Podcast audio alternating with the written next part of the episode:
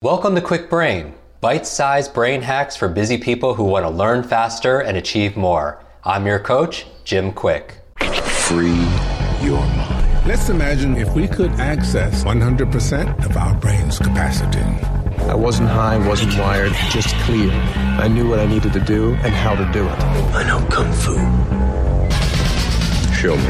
Welcome back, Kwik Brain. So, what is the key to optimizing your brain fitness? And this is a very special episode because we're going to be talking about the mind muscle connection. It's not just the mind muscle connection, but the muscle mind connection. And I'm excited to bring back onto the show my dear friend Shawn Stevenson, host of the Model Health Show, which I've been on a number of times, and also incredible best-selling author of Sleep Smarter. He's going to talk about specific exercises you could do to be able to build brain power uh, with your body. Thanks for coming back, Sean. Talk about the mind muscle connection. What's so interesting right off the bat is that just like your muscles, your brain can grow and develop, but it, it can also atrophy. And that's kind of the scary part. And so we see this loss of brain volume and also function as we get older. It tends to be. And one of these big strategies we're going to talk about today is the connection between what our muscles are doing and what our brain is actually doing. So let's start with this. There's a randomized controlled trial, and this was published in the uh, Archives of Internal Medicine. And what they did was they put folks through a strength training regimen, and they found that just the process and act of doing the strength training program was able to literally cause this cognitive and functional brain plasticity improvement.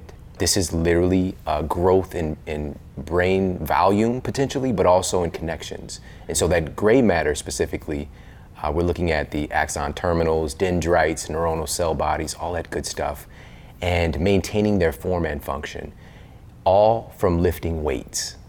What they found was the minimum effective dose is going to be about two times strength training a week. But this is one of those things where if you're not acclimated to it, like it's a part of your kind of cultural thing that you're doing, um, you might miss out on that as, as far as strength training is concerned. And also just the myths around it and some fears, you know, especially for women, and the fact of, you know, if I lift weights, I might get bulky the myth is that lifting weights makes you bigger, but the truth is donuts make you bigger. Right? right? Food makes us bigger. And so for a lot of guys, they're trying to get bigger. It's one of the things that's, you know, trying to be a superhero. And it's, it's very difficult. You got to eat like it's your full-time job and lift weights as well. And a lot of women just don't even have that kind of hormonal potential or reservoir to even put on muscle like that. So I just want to kind of get past that myth and get everybody involved in some strength training because it's super good for your brain. So, what is it about the actual physical exercises that's building the, the brain power? What's going on inside? So, check this out. So, I just came across this yesterday, and this was Harvard Medical School, and they found that strength training provides an opportunity to overcome obstacles in a controlled, predictive environment, which has been found to increase mental resiliency. So, this is something that your genes expect you to do. Human Genome Project, we found that we have basically around 25,000 genes collectively that we all share as humans. There are thousands of different potential genetic expressions of those genes. That's how we have so much variation. And one of the things that we're just now starting to have some research to affirm is that our genes expect us to lift heavy things. This is something we would have done through our evolution as humans, but today we you know, for a lot of us, we're using our fingers, we're typing, pencil pushing. Even some indigenous cultures today, you know, they're carrying things that they're gathering, they're carrying water. Mm-hmm. Men and women are doing these jobs where they're carrying heavy things. By not doing this on a regular basis, you're not activating genetic programs to keep you physically strong and also mentally strong. And so that's kind of the deepest level of it is this is something your genes expect you to do. So how do we put this into practice for those people who are listening at home? What do you recommend? You're saying the minimum dose is twice a week? Yes. And so what I did was I put together three specific forms of exercise for people. Okay. That your brain craves. First one is we'll stay on this with strength training. All right, we need to lift heavy things. A couple of tips on how to implement this. I mentioned earlier minimum effective dose in the clinical trials is 2 times a week. That's the bare minimum you want to get in. And I'd say 2 to 4 times a week doing some strength training. This can start with basic body weight exercises. And so, starting with some type of a push up, you know, this is very basic, and there's alternative push ups you can do on your knees, or you can do an incline push up where you're maybe using your counter or your, the back of your couch or something like that. So, getting really good at body weight exercises before you even move on to something that's heavier. And that's very doable because people don't they don't necessarily need a gym membership Right. Or if they're traveling, they could do that in their hotel room. Exactly. That's what I just did this morning. Body weight squats as well. You know, you're working all of these major muscle groups. And from there, we can move on to, and this is what I really want to transition people to, is lifting some heavier items. You know, and so this would be heavier weights but lower reps. So this would be things like doing deadlifts, barbell mm-hmm. deadlifts. Over the years, Jim, I'd have folks come in because I transitioned out of the gym and into working in my clinic. But I would have folks coming in who were struggling with mental issues, you know, so maybe depression, maybe feeling that, you know, just insecurities and fears and things that they're dealing with in their life, maybe in regards to their career or their family. And I would prescribe these folks to go and start lifting some heavy weights. And sometimes, depending on the client, I would take them and do it. I still worked in the university in the gym at, at the time. And I would see 100% of the time, as people got physically stronger, they got, they got mentally resilient as well. So, doing the strength training process, you're working your muscles, obviously, you're working your brain, but you're also working your nervous system, right? This kind of extension of your brain mm-hmm. throughout your body. But maybe you're used to doing a type of workout, but then you do something else and you notice that you're sweating a lot more. Mm-hmm. And you're like, I'm, I'm in shape. Like, what's going on? Your brain is working harder to figure out and kind of get adapted to these movements. And it's causing this kind of trickle down effect to your entire body. And so it's like understanding that and taking advantage of that, it's keeping your brain fresh as well. So keeping your workouts fresh keeps your brain fresh. So, what would the second thing be? For, The uh, second tip is going to be balance and speed drills. So, why does this matter? There's this really fascinating thing that we get from doing certain types of exercise, which is an improvement in something called proprioception, right? Proprioception. So, this is your your brain and your body's ability to monitor itself and to be aware of itself in space, Mm-hmm. right? This is one of the things that we tend to, to lose as we get older. Thus, a lot more folks tend to have falls and accidents because that proprioception begins to go down. And we do not want that to happen because also with bone density being lower and things like that, tends to see, you know, greater risk of fracture and really bad injury by having a fall. And so to maintain and even improve your proprioception, you could do some specific exercises. One of the best ones is it's a hot exercise right now is doing box jumps. So getting a platform, getting something to jump onto really recruits all of these different muscle fibers, but also mental, these these neuronal fibers as well to do this particular movement. Start with maybe six inches, maybe a tiny stair, you know, just to get comfortable with the with the movement. Or even outside of that, they are seeing some benefit for proprioception with just doing some jump squats. Okay. Right? So you don't have anything you're jumping onto, you're just going down into a squat and jumping up. But also, we've got uh, more proprioception driven exercises like have you ever done slacklining? I have not done slacklining. Right? So, do you remember when you were a kid and just like we always wanted to balance and walk Mm-hmm. on stuff, right? And just trying to go across those little thin lines or even like step on a crack, break your mama's back kind of thing, you know, like jumping around and being balanced. We stopped doing that, right? We stopped having fun. And you're pretending there's like lava on the floor and Yes. stuff like that. Exactly. So we want to do more of that. And I, fortunately, I have a seven-year-old son, and so he's all doing this stuff all the time. I just follow him, you know. So if he hops up on a ledge and starts walking on something, I get there, get right behind him. Or a lot of times, honestly, I'll do it first, and he'll follow me.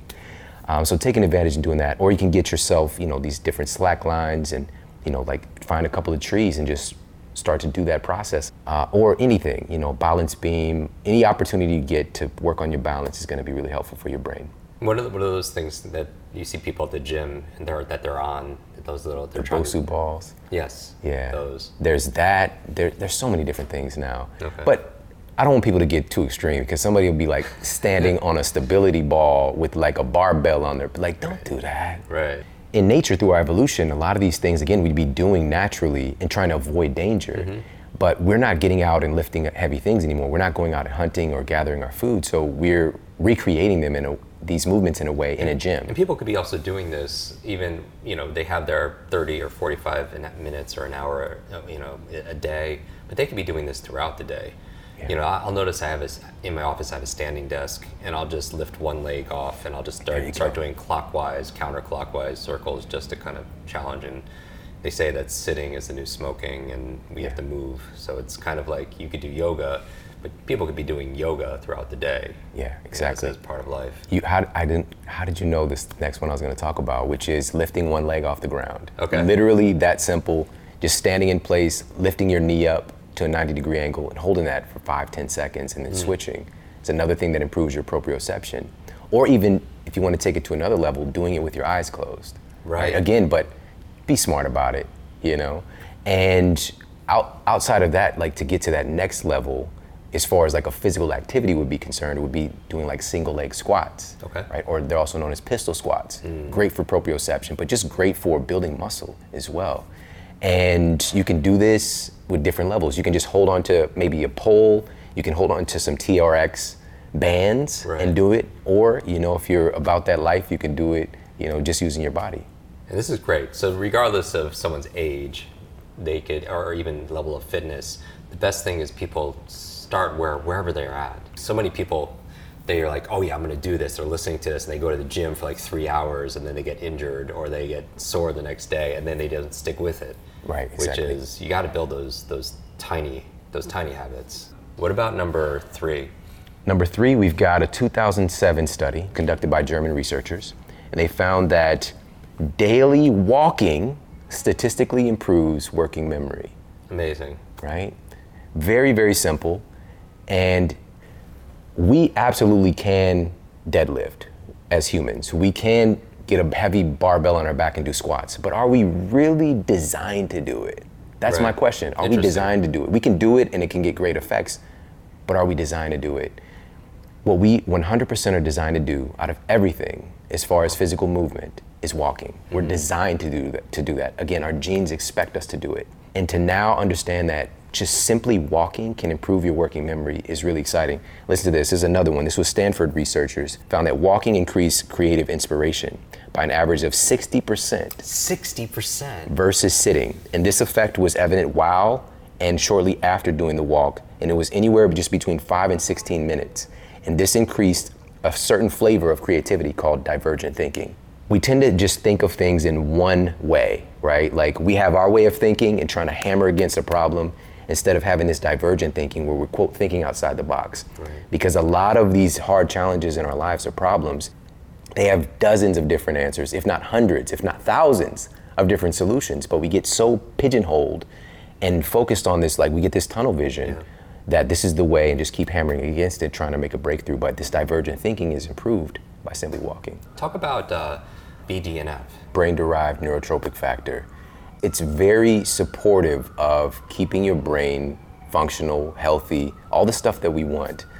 But we have to kind of do things in order to get an increase in it. And so there's a couple ways that we increase the, the release of BDNF, which is one of them is intermittent fasting, funny mm-hmm. enough, increases it, which we could do an entire show talking about that.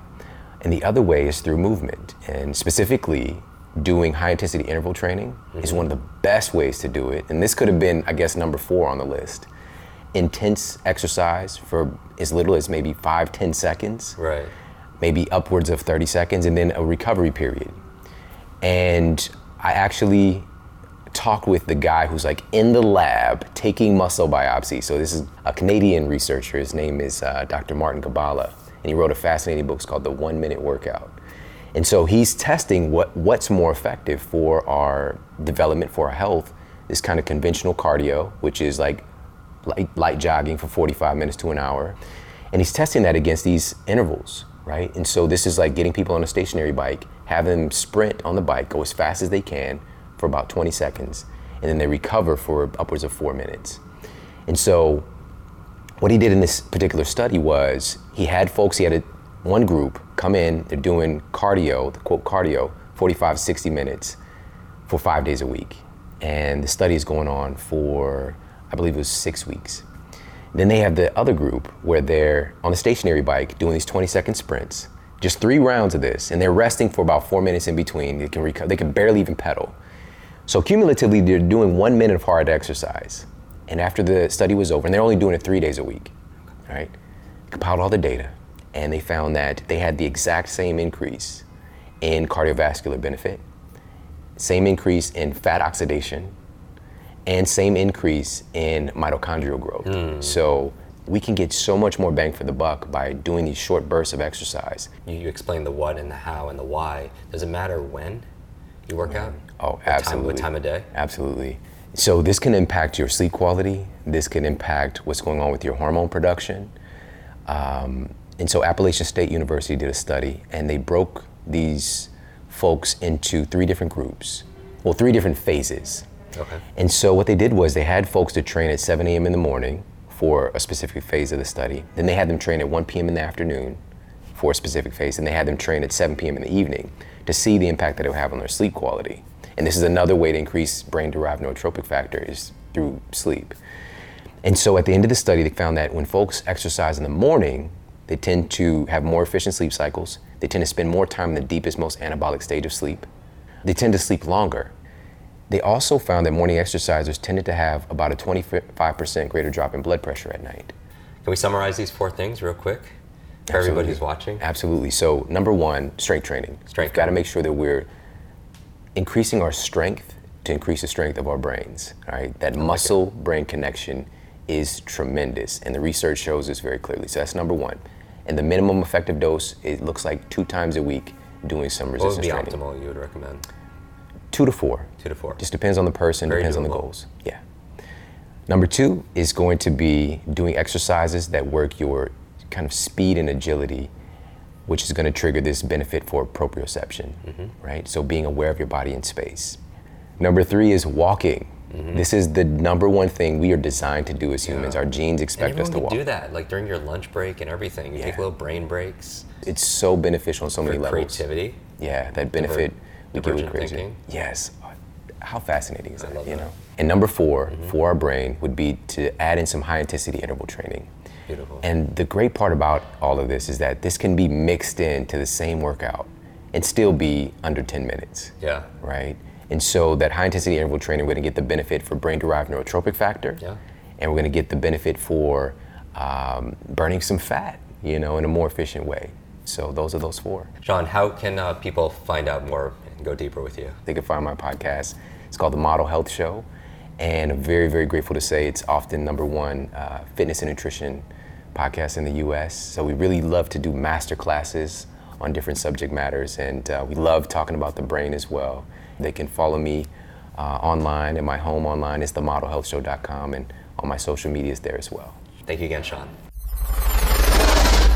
Want to double your brain speed and memory power? If you'd like to learn rapidly and get ahead faster, I'd like to give you my brand new Kwik Brain Accelerator program. You will discover exactly what I teach my clients to learn, read, and remember anything in half the time. There is no charge, it's my gift to you for being one of our subscribers. That's KWIK Brain com or simply text the word podcast to 916-822-7246 and we'll send you a direct link.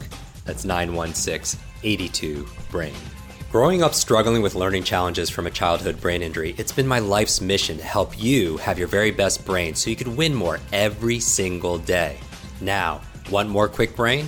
Here are four ways to fast track your results and lock in what you just learned into your long term memory. Remember FAST, F A S T. The F stands for Facebook.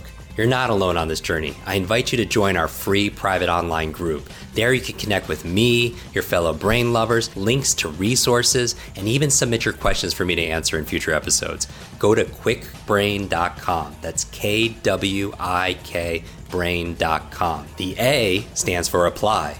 Act on what you learned today. Remember, knowledge is not power, it's potential power. It only becomes power when you use it. So use what you just learned. The S stands for subscribe. Don't miss the next episode and other free brain training. And finally, the T stands for teach. You want to learn faster now? The key is to lock it in right away by teaching it to someone else. When you teach something, you get to learn it twice. Here's a simple way to do that leave a review on iTunes. Leave a review with your biggest takeaway from this episode. You could also post and share this podcast on your social media. It helps us spread our mission of building better, brighter brains. And of course, tag us so our team can properly thank you. Hashtag KwikBrain, K W I K Brain. Mine is at Jim Kwik, K W I K, on Instagram, Facebook, and Twitter. So, what does FAST stand for? Facebook, apply, subscribe, teach. I'll see you in our next episode of Kwik Brain. Until then, remember, you are faster and smarter than you think.